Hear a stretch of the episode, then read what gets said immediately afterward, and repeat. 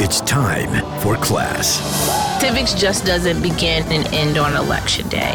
This is Sunday Civics, the home for the civically engaged with political strategist L. Joy Williams on Sirius XM's Urban View. Welcome to Sunday Civics, the home for the civically engaged.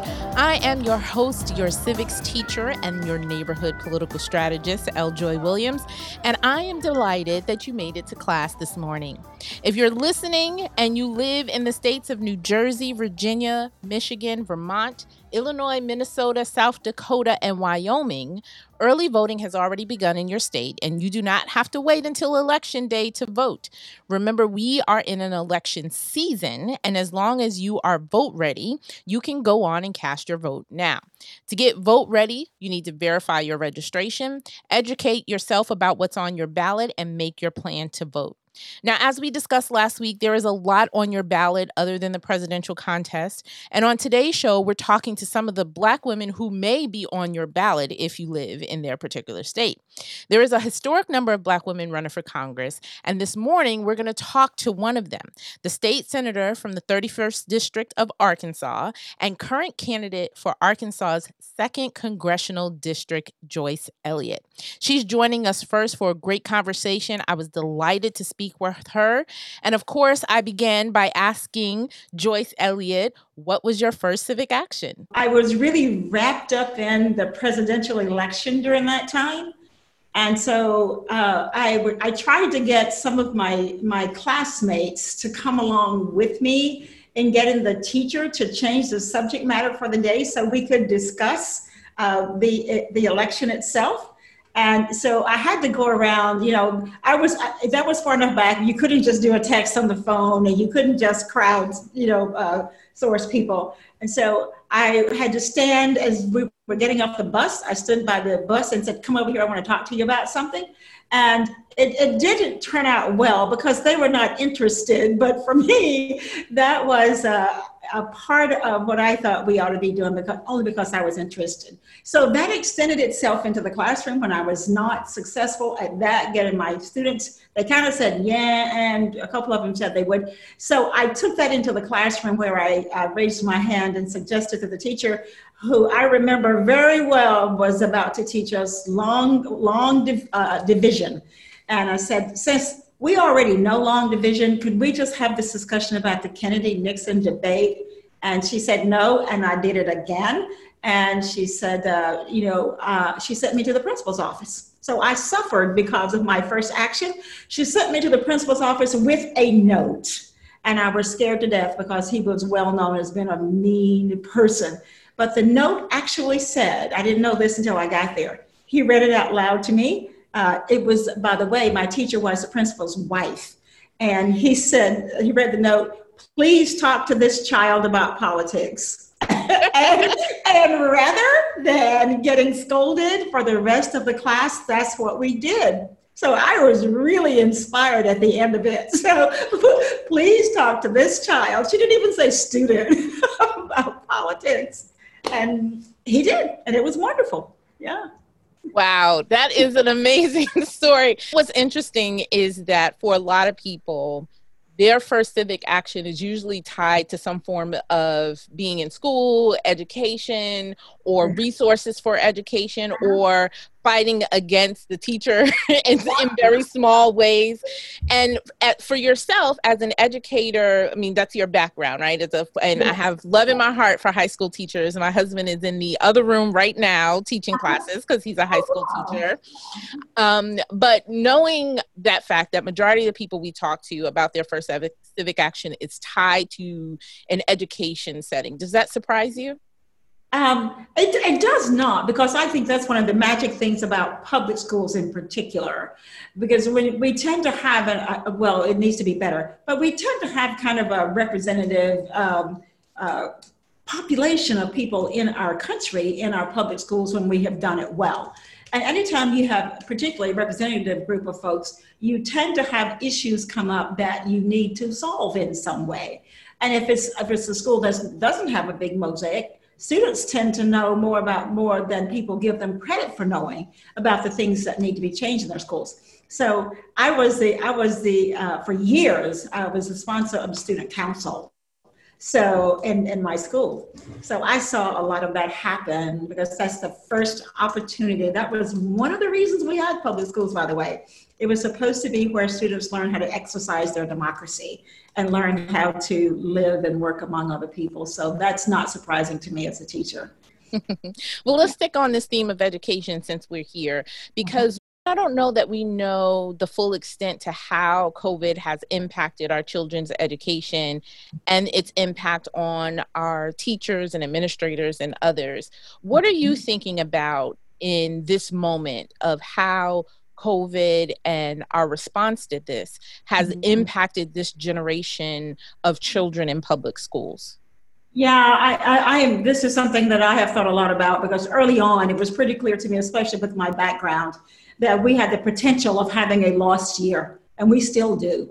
And a lost year really means something in Arkansas because in Arkansas, Central High School uh, when when the, the governor decided to close the schools, you know, we had we had a, a, a, pandemic of racism, I guess you might say then, to close the schools rather than have kids come. So we've referred to it as a lost year, and that's just kind of that feeling right now. But early on, uh, when I could see, and probably had a lot to do with my background, that we really need to think about things differently and not try to act as if things were okay. You know, I released what I call Healing Arkansas and a part of that plan was about school readiness funding because it was clear if we were going to be going back to school uh, at all, there were things we need to do to think more carefully about, you know, how we would protect students and teachers and everybody else who's working in the schools, how we need to rethink our scheduling. And we've done a, a lot of going back to school without thinking about the infrastructure that we have right now in our school is not set up for a pandemic. And in a lot of ways, we've tried to force that. And I really worry about what it's done to our kids, the ability to, the, academically, that's an obvious one. But the ability for kids to grow and form uh, social relationships, learn how to be a part of a group, and to see school as something that can be fun. I'm, I'm really concerned about um, those kids in, in pre K and early elementary not being able to um, to to experience school as a fun thing uh, because a lot of it really should be. I, the thing that's taken away so much of that is the overemphasis on testing, but now that's been replaced and or added to with this, and so it's such an artificial situation, and uh, we don't have the infrastructure in our schools. I'm talking about the like the bandwidth, uh, the internet that so many uh, schools need to have and that so many uh, parents need to have at home. And so it has really created a very uneven response because, it, you know, it's highlighted some of the unevenness that was there in the first place. And I think we're in a position where we have to stop thinking about school as something that has to magically start in August or September and magically end in May or June because we need to think about um, the way we do things in terms of a target. Like when we reach this in the community, think about targets rather than a date because uh, the uh, pandemic is not going to cooperate with us just because we say uh, September 24th is the date we will do whatever.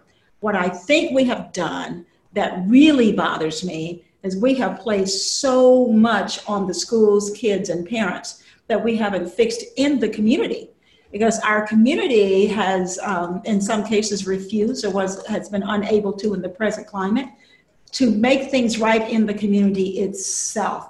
But we push the same people into the schools and we say, now you make it right. And it's, it's a pattern of asking our schools to deal with things that we do not deal with, you know, in people's lives. And, you know, one big example of that is I, I think it's a proper thing since kids do go to school hungry that we expect the schools to be sure they're fed. And we should if they're coming, they're hungry. But the question we ought to be asking is why are they hungry in the first place? And in this case, you know, we get, well, we'll just have the schools do that. Well, kids don't have access to health care uh, many times just because of transportation or whatever. Well, we will just do it in the schools. That's fine. But the question is, why don't they have it in the first place? So I see us following that same pattern. We have not made things right with COVID 19 in the community. So guess what? we'll just do it in the schools. And I think it's having a, a, I'm afraid it's going to have a very deleterious effect, a negative effect on our kids in particular. And the last thing I'll say about this is we're losing some of our very good teachers because they're choosing to retire rather than, you know, have their health in jeopardy.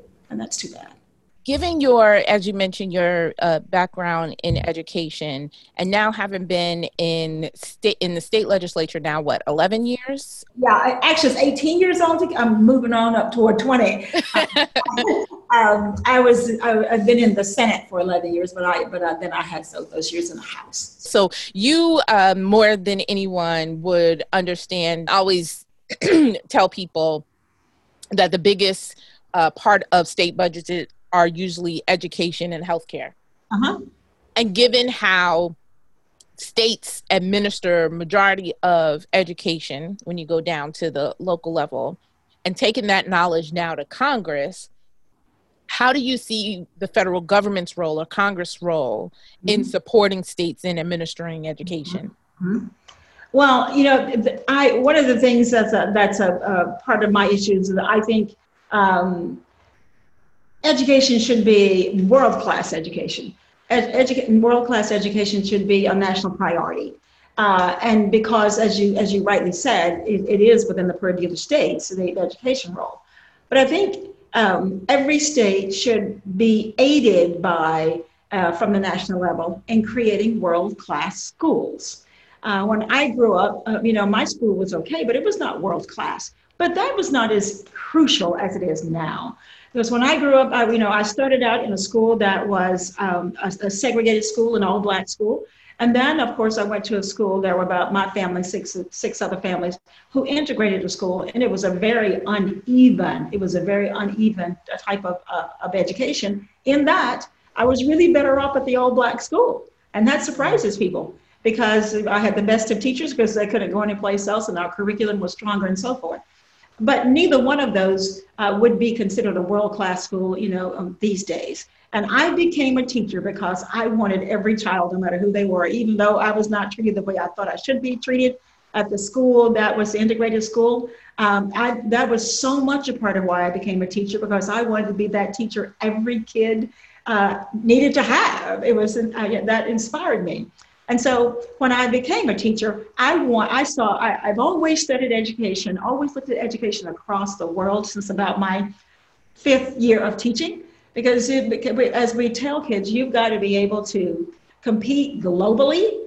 It's unfair and you know and it's hypocritical to say you need to be com- uh, able to com- uh, compete globally if we're not creating schools that are globally competitive so it all cannot be done by the state but we need to work the national from the national level we should work with states not to take over. But when say uh, arkansas decides and the states have to decide i want to be a world class state uh, when it comes to education. And then work with me as your as your person representing you in congress and i hope to be on the education committee as a, as a, as a teacher. We ought to have funds set aside and resources set aside so that when arkansas says in order for me, for us to have a world-class education, here is how we can help you. Because what we're doing right now, most constitutions and state constitutions say you have to meet adequacy. Uh, that's not enough these days. And we started out uh, once, like a lot of southern states, we had a lawsuit filed against us about the unevenness of the funding and reaching adequacy. Uh, and so we did a lot to improve education in Arkansas in the early 2000s into the mid 2000s. Um, but one thing we did that we did not have to do because it made sense in trying to uh, up that education level, um, I was happy to be a part of helping to create a pre K program that was first in the nation. Uh, after we invested in it and thought about it, it was first in the nation pre K program. We didn't have to do that by the Constitution, but it didn't make sense to start investing all of this money if you were not getting kids ready for being in school and, and when they got there so that you could uh, grow from there. Uh, and I want to be fair to say, you know, I'm not suggesting we are still first in the nation but we were for several years. But because, like in a lot of places, we began to cut back on the on the funding, and um, I want us to get back to that to that space. But I think it's collaboration that we have to have. That is my big superpower. I know how to collaborate, even with people that uh, it appears I have nothing in common with. And sometimes that's the same relationship between the states and the uh, state government and federal government. they want to fight rather than collaborate. So uh, I, I hope that's that's the big thing I want for us. We'll be right back. Schoolboy and schoolgirl come together. Who is the teacher? I go let you know. Welcome back to Sunday Civics. It's your girl, L. Joy Williams. So let's switch gears a, a, minute because your team sent me this this morning that a recent poll has you up two points ahead of the Republican incumbent, and your lead actually grows when you are introduced to voters, mm-hmm. right? Um, and so you know you may have a, a, well you do have a base of folks that you have represented for some time and helping to grow that to the rest of the congressional d- district talk to us a bit about how you are connecting with arkansas voters to pull off that lead well, for, for, people to understand, our, our district is uh, it's Little Rock and the surrounding uh, six other counties and suburbs, and we were so um, humbled uh, to uh, to have the support that we have. And we got that poll yesterday. We had a poll prior to then that put us neck and neck, and then we got another a national poll yesterday that uh, put me two points ahead. And then you're right. When people get to know me, a lot of people just kind of know of me. Many people do know me. When they get to know what I'm about, then of course, you know, it, it, the um, the unifying message that I have, and know that I have always worked across the aisles to get things done, as opposed to my opponent, you know, who's trying to sell position me another way. And so he's just been stoking division and one of the things that we have done, no matter how much he does that, we keep trying to talk to people about coming together. For example, we've gotten out and, we've gotten out and campaigned uh, prior to the pandemic, luckily, and all seven of those counties to let people know, uh, those especially in the rural areas, they tend to think um, that I am, you know, there's nothing wrong with being a city girl. You know, people grew up in the city. But what so many times what uh, uh, my opponent likes to do, and, and others as well, they try to paint the picture, you know, she's this this person who's just a city slicker, blah blah blah. Well, it so happens I grew up in a town of 152 people. My class that we referred to at the very beginning, my high school graduation class, literally had nine people in it. Nine. That doesn't sound much like a city slicker to me. Yeah, it's not working. And so the other thing we're the, the big thing we're doing now during this pandemic, we we are going back out to these counties during the pandemic and campaigning but we're doing it safely by doing something we call drive-in rallies. We had the first one last Saturday. Um, and some people who've been around for a while know that we just call trucks, pickup trucks. And um, when generally when you go into these little places, you would speak from the stump and all that. But the pickup truck is the new stage or it's the new uh, stump. And people drive in in a large area. And the way they, you know, so many times, you know, you still applaud and all this kind of stuff and now, what you do, people honk and uh, you know a hoot or whatever they do and holler. It's a lot of fun, and it's a good way to connect with people. So we just have to think of better, you know, different and better ways of doing things. You know, so it's it's turned out to be not as onerous as I thought. Although I do I do miss you know not having that human touch, but yeah, we're enjoying it. Yeah. yeah, we talk about the impact that COVID has had, obviously, on healthcare, yeah. obviously, has had on education, yeah. the impact that it is going to have on our actual social skills is, a, is a whole nother conversation. And I'm so afraid when somebody gives me the go, I'm just going to start hugging strangers. So my gosh, yes. So I want to talk one more policy aspect, if if you will, hmm. and that's on infrastructure, which seems to be a important point for you. I'm always raising my fist, you know, for the for the last 10 years about infrastructure in the United States wholesale that everything is crumbling. Why is no one paying attention to this? You can't drive down a street without like a pothole. When's the last time any like local towns and cities have like completely rebuilt school buildings? It's all falling apart. The bridges are going. What is happening? it's almost as if, I mean, I so feel you on that. It's just so funny because just yesterday we were driving, you know, out somewhere to do a, a, a campaign shoot, and we were driving down the interstate. And uh, every, uh, most folks in my campaign are, are, young people, which I love, and I'm trying to be because I've got all the age, and you know, it's, it's different ages, but people are young because I want them to learn all this stuff. So we were driving down the interstate, and so here I go teachifying, you know Listen, I, every sometimes I get on the interstate and I just marvel at how we take it so for granted. Because in the 50s, when Eisenhower came back from the war, he decided that he'd been in he'd been in Europe. They had interstates, they had great roads. We're going to do that here in America. Suppose today somebody said, "Hey, I have an idea. We're going to build, you know, interstates across our country so we can drive easily from here to here."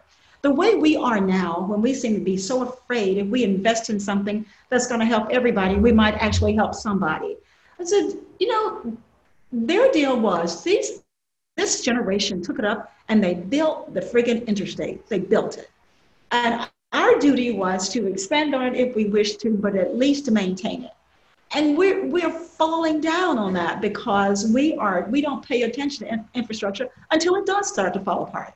And it is a big thing for me because, you know, I love national parks, which is a part of that infrastructure that people invested in. So I, I with the pandemic, um, there are some things that there are, we can use that to rebuild our people and rebuild our, our country. But let me give you one other good example. Let me give you a good example of how we had to work vote on it here in Arkansas. That our opponent, this is one of the reasons we can't get things done, our opponent is trying to use against me. So our 911 uh, infrastructure was wholly inadequate. You call, you might get somebody, and somebody might say, "Let me put you on hold." And so we had to pass uh, a tax that you used to get when people had all landlines to make sure we show up that, that infrastructure for 911. And so my opponents tried to make that a negative thing which of course it has not resonated, but something that small we don't want to pay for. Um, it turns out everybody else did. He did not. So when it gets comes to the roads, when it comes to the interstate, uh, the uh, internet connections, I mean, all the things that we need for everyday quality of quality of life, we're just overlooking. So when we get out of this pandemic or as we're emerging from it, I think if Congress is smart and who the next president is, we will do what we've been talking about for the longest time. We will begin to build our roads, our highways, and bridges, and making sure we are uh, building connective infrastructure for the internet. And that is going to help people come back if they will have jobs but we're also going to need to create jobs so that people can grow where there are. And that does mean, for small businesses in particular, it means having a very robust internet se- um, a sector so that if you wanted to remain where you are and sell your goods across the country, you have to have great infrastructure with the internet and the broadband width to do it. And if, if we're just going to wait till everything crumbles, we will do a bridge at a time. Maybe or we will fix a pothole at a time, maybe. And so, but the other side of that, the government should do what it should do, but a lot of people don't do it because we don't support that person and or require that person to vote.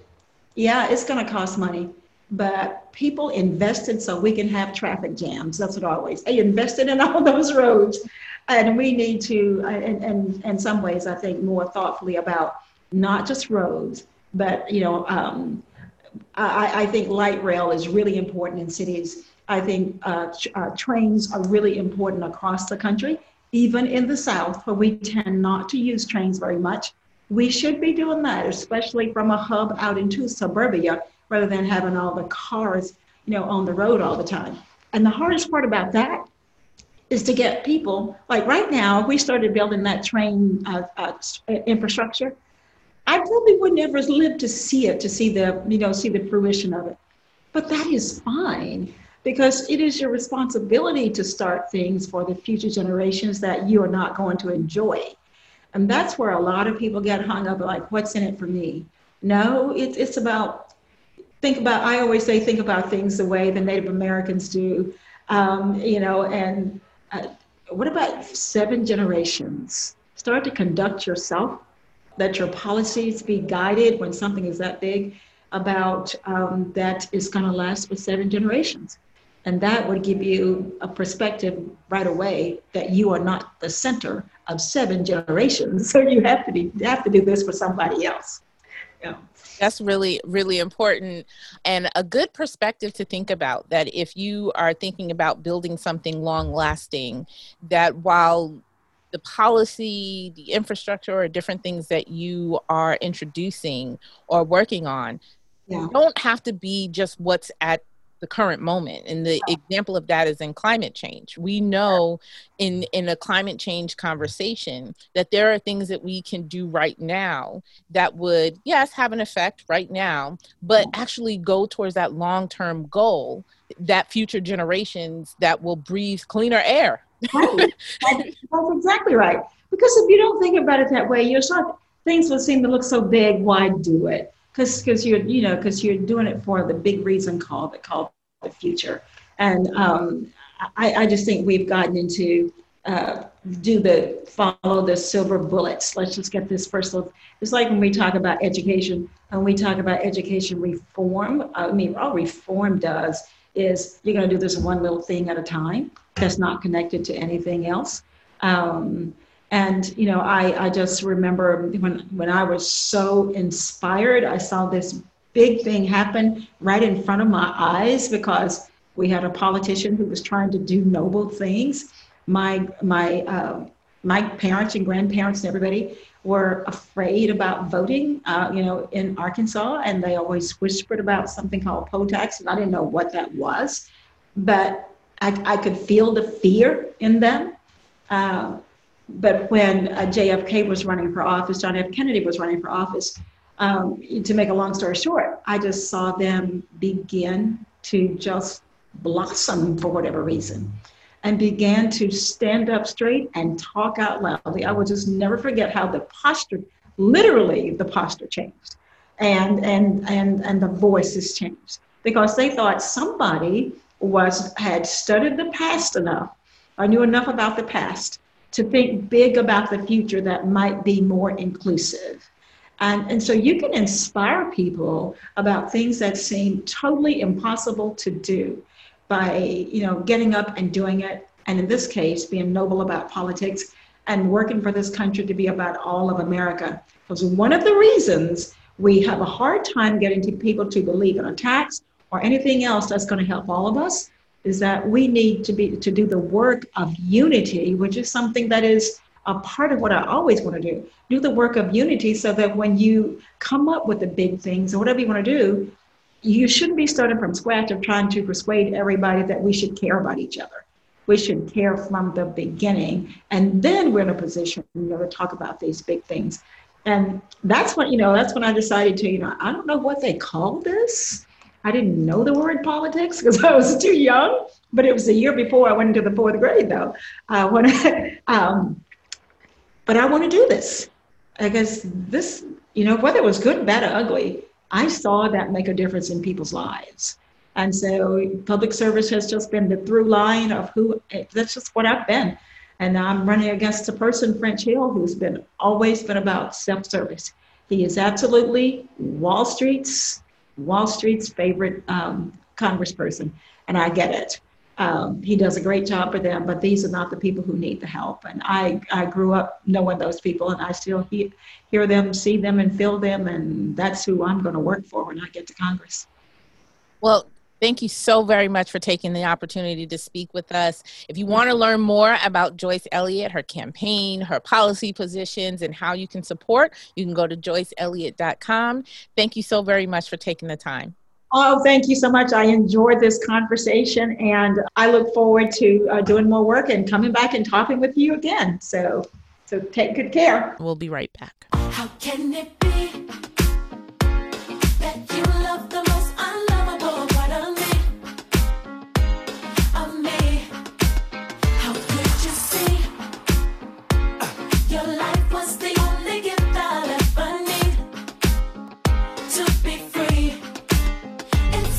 Welcome back to Sunday Civics, the home for the civically engaged. Your civics teacher is back with you, and I have I have more teachers, lots of teachers to bring to the front of the class. I don't I think this may be the first time I've had more than like two teachers on the show at the same time. I actually have four. Four black women who are on the ballot. There are more things on the ballot than Trump this come November.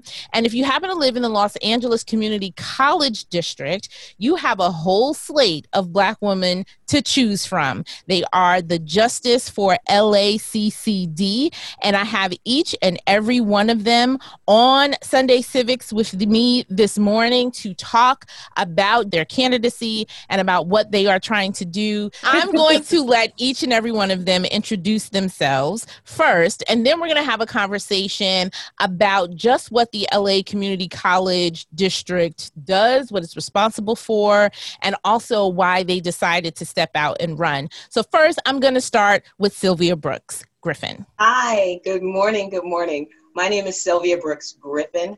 I am running for seat three on the Los Angeles Community College District. I am running because I believe in service. This is the first time I've ever run for any political office, but I feel like now is the time where we all have to step up and do more. I'm Raquel Watts, and I'm running for the Los Angeles Community uh, School District, seat number seven. And uh, I am running because I believe in representation. I think that with all that's going on in the world today, we need to make sure that our students can see themselves in the leadership and the administration so that they can trust that their best interests are being supported. Hello, I am Dr. Nisha James Gray, and I'm running for LACCD Trustee Board, seat number five. And I am running because I believe in the power of education education is so important.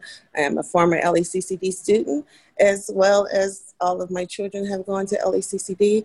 I'm also running because uh, school policing is a big issue in America, and LACCD has um, a huge, huge, huge contract with the Sheriff's Department. And I think that they have an opportunity to make some changes we're definitely going to have a conversation about that. And then lastly, we have Charnay Tunson. Hi, everyone. My name is Charnay Tunson, and I am running for the Los Angeles Community College District Trustee Board seat number one.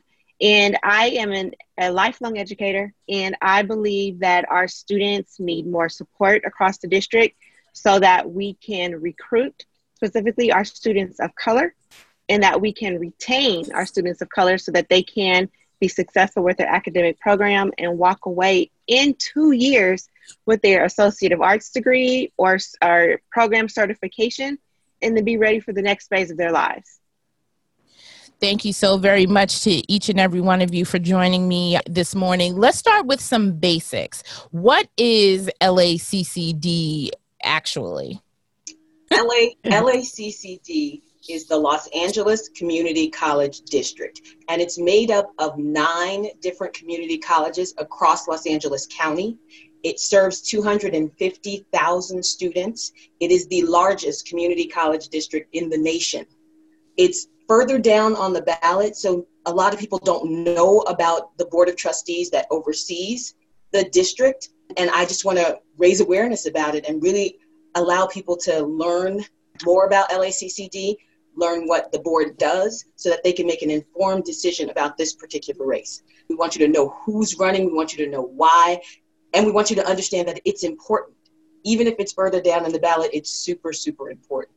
So, largest community college district, 250,000 students. It's been around for 77 years. It serves all of Los Angeles County, and it's it's um, very, very diverse. In, in doing my research, majority um, of the student population, as Sylvia was mentioning, is extremely diverse, primarily three times as many Latino students, four times as many African American students. That's a pretty diverse student population.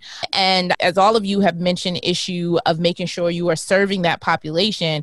What do you think is missing right now from the service to those students? I, I think the number one thing that's missing from the service to the students is the cultural connection.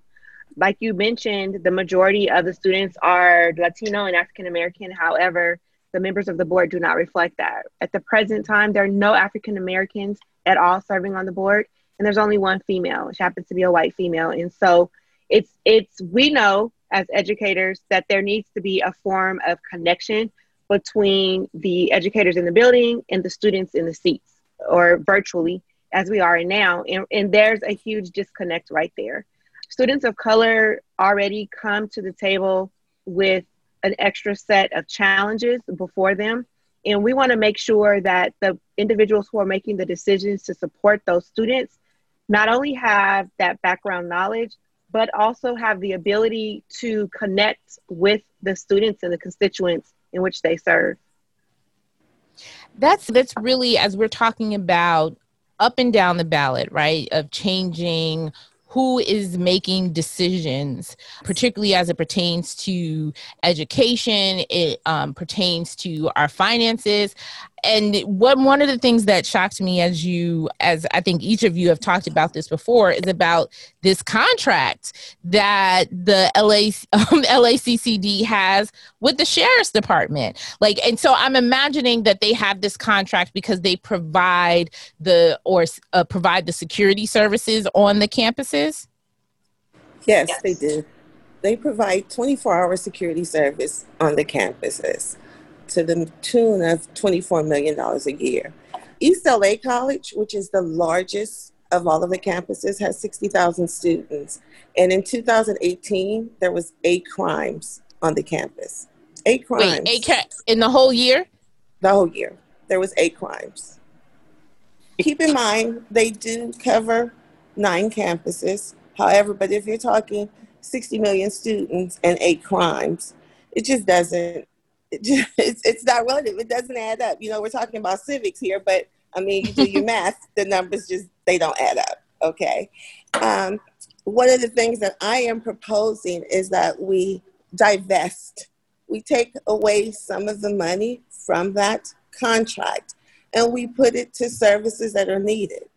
65% of the students are hungry. This has been reported. They're hungry. They have food insecurity. That means they wake up and go to bed hungry. I'm suggesting that we take some of that money and create a free and reduced breakfast and lunch program similar to what we have at the K through 12. Okay, something very simple. So you know when the naysayers say, "Oh no, we don't have money for that," oh, we can take it from right here. You know that's simple. In addition to that, there's other things that they can do with the funds. We have a housing issue 19% of the students are homeless. It's a huge issue. And then they've gotten all this bond money. Um, that's a whole nother topic, you know, to build and, you know, pretty up the schools, but they've misappropriated a lot of those funds, you know. Um, and none of those funds were allocated to any type of housing for the students.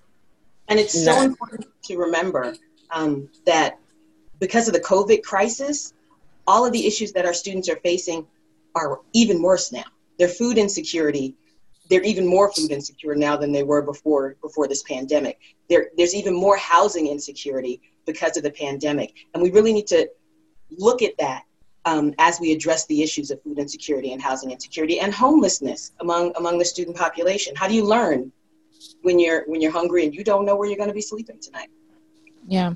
Raquel, I want to bring you back into the conversation because we're talking about how to divest from criminalization contracts. What are some of the other things that you believe yourself and the women that you're running with bring to the table in terms of changing the priorities and changing who's in charge as trustees in this district?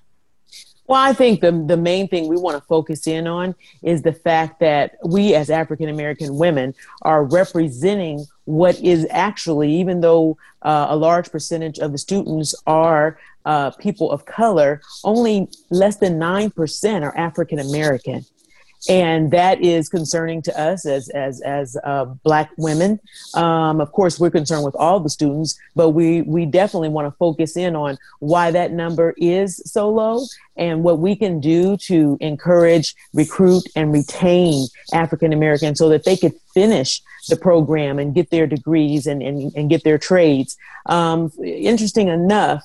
Uh, 50% of the students are over 25 years old and a third are over 35 years old. So we're talking about people who are trying to find themselves, find their life, find their career path, and they need to right away. Some of them have families, some of them are already uh, in a point where they have to be able to provide for themselves. So we need to make sure that there is an avenue for uh, for not only for the students to understand what the colleges have to offer, because I'm not sure if you're aware, but LACCD offers the first two years of of college for free if this is your first time attending college. So a lot of these wow. things and resources the students don't know about because of maybe marketing, maybe it's the fact that um, you know they don't they're not being retained or, or being marketed from their high schools. They're not finding a pathway to universities. They're not realizing that they can finish because they'll have support and they won't have to deal with food and housing insecurities.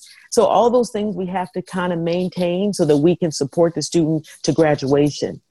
Oh, hindsight being 2020 i went to a private college i wish somebody would have said something to me about not having this student loan debt and doing a community college for two years and then yes. i was like look i'm not yes. trying to go to space and i'm not trying like i wasn't trying so i don't yes. need a mit degree i wish there was more of a conversation about the options that exist that i don't have to go into debt for a quality education and and instead i can do two years of community college or i can can mm-hmm. do you know this trade or do anything and it actually lead to employment it actually lead to a greater balance of life and of course not no student loan debt Yes, absolutely, absolutely. Yes. And the program that Raquel uh, referred to, the the Los Angeles College Promise, Promise, is a fantastic program. but one of the things that I am advocating for is that there is there's some restructuring or there's some grace and mercy with this program because because of COVID, there are a lot of students who are part of that first time going to college program that have had to take a step back. Um, whether yeah. it's due to illness, whether it's to take care of family, whether it's to get a full time job to support their family.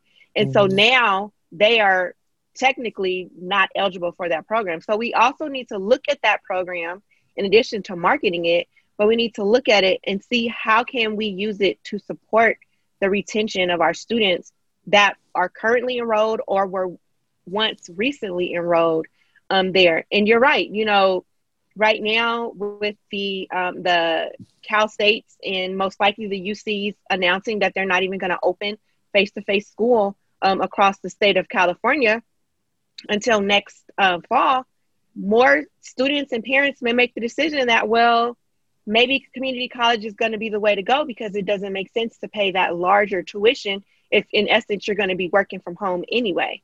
So, community college right now has the opportunity to be the saving grace. It has the opportunity to be the new face of higher education. And yes. I think that it's important that we have a board that not only brings um, a vision, a new vision to the community college in higher education, but also, you know, new voices. We come from different walks of life, and yes, we're all educators, because right now we know we've been educating people these past couple months just on what community college is. Uh, I think we're we've become students of you know being in politics, being a woman in politics, being an African American woman in politics, and so yes, um, it's important that there's freshness, there's innovation, there's out of the box thinking, and there's representation, representation. Um, in the board moving forward. We keep talking about the board, so I want to make sure that it's clear LACCD is governed by a board of trustees, and it's seven members on the board. Each one of us is running for one of the seats that are up for election this cycle. The seats are one, three, five, and seven. And then the next cycle, two years from now, the even number seats will be up for election. So this isn't this isn't just this year for us. We're we're trying to make change long term change over time too. Let's talk politics. I imagine that there are people probably either running for election re-election or running for those seats. How has the campaigning been and what support have you all received, but also what obstacles are you facing? Oh my God, it's so political. It's so political. I didn't realize that it would be this political in terms of obstacles you know, as Black women, we are the least likely for people to believe in. We're the least likely for people to get behind. We're the least likely to get funding, even though when we get in there, we're the most likely to get the job done. you know. uh, but getting getting funding, especially during this time, fundraising has really been an, a huge obstacle for us. But the but the goal for us is to be funded by the community. We're not looking for big interest money. We're not looking for money from special interest groups. Our incumbents are fully funded from special interest groups, but we don't want to be beholden to anyone. Except Wait, but when you say special interest groups, when you're talking about the board of trustees of a community college, what does in- interest groups look like well, listen, for the board of trustees? It's the budget for LACCD is over five billion dollars. Wait, girl, did you say a B? Yes, I did. a B with a B. Five billion dollars. Cap with. Billion, over yes. three billion of those funds are from bond measures um, from past elections to fund capital improvements at these nine um, campuses. So five billion dollars makes it very attractive to people with special interests. I and I, I was just going to add, um, it's very like I, I'm on a fence because being an educator, I want to support the educators. Um, and right now, the largest supporter of our incumbents are the teachers, the teachers union for the Los Angeles Community College District. And on average, about 80% of the budget goes towards teacher salaries and benefits. So when we talk about a union that has pledged a million dollars to support um, our incumbents who have been on the board for many years and have not done very much to improve the district, there's quite a few uh, concerns and challenges around some some questionable decisions the board has made. And the decision was made to to back these incumbents even well before the filing deadline for others throwing their their name throwing their hats in the arena came to be. So they didn't it's not like they went on an exploratory tour to decide who they wanted to support that was going to be in the best interest of the students yeah. So just to add context to that, so one would further ask the question well, then if the teachers' union for the teachers and the administrators, I'm sure there's a, a union for the administrators and others as well, is does that mean that they uh, also have the support of the rank and file of those members? And then where do the students' voices lay in this conversation? And see, I'm glad you brought that up because that's the mm-hmm. big concern for me. I am pro union. Don't get me wrong, I'm pro union. I belong mm-hmm. to Screen Actors Guild. My first job, I was Communication Workers of America. So I'm pro union, and I think the union definitely has a place in our society. Um, but however, when you, you know, have a situation where, um, for example, I went to an interview um, at one of the community colleges and in the interview, the panel, there was a few administrators, and then the rest were union members. So union members have a large role and say in how things are governed. So there's a shared governing process in LACCD. And when you look at each campus has a say in how things are governed as a whole. And when you look at the representatives on those governing boards, it's administrators, faculty, and union members, which the majority of it is union members. There's no student voices at all. There's no students. On the board, they have one student that comes from all nine campuses, um, kind of as a silent, you know, uh, member of the board. He has doesn't no really vote. make any decisions. He has no voice, no nothing. Wow. Um, I believe that each campus should have a member on the board because every campus is so different. Um, yes. Southwest campus, which is predominantly black, is very different than Pierce College, which has um, a different population, um, mostly um, influential, um, higher income, I should say, higher income bracket families. So it's totally different. So I think that every uh, campus should have a student representative on the board on both the governing and on the trustee board. That has a vote.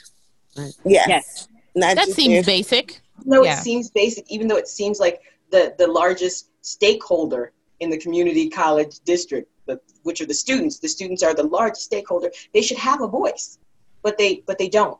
And that's part of what we want to do. We want to we want to advocate for that voice for those students. And one of the Wonderful. things that solidified uh, for me, and I'm sure for um, uh, the other candidates, uh, is that we heard from a student at a town hall meeting. We happen to have a bird's eye view of the interaction between the student and uh, some of the union people. And it was just appalling to see that his voice was being submerged by their opinions uh, of him and, and, and, and, and they're almost, almost as if they were antagonizing him because of the fact that you know he was he had certain beliefs or he had certain thoughts about how things should be run. Uh, and he's the student. He is the purpose. He's the reason why there's even a board in existence. So right. it was just interesting to see that the care the heart of the uh, the purpose of the organization and the heart of the organization has been lost by the by the fact that there's so much money out there that needs to be dispersed and and needs to be um, handled that I think we just want to bring back the human factor. We want to bring back the students and the purpose of the institution so that the that the students can thrive. Now, ladies, where else can folks go to find out more about your campaign?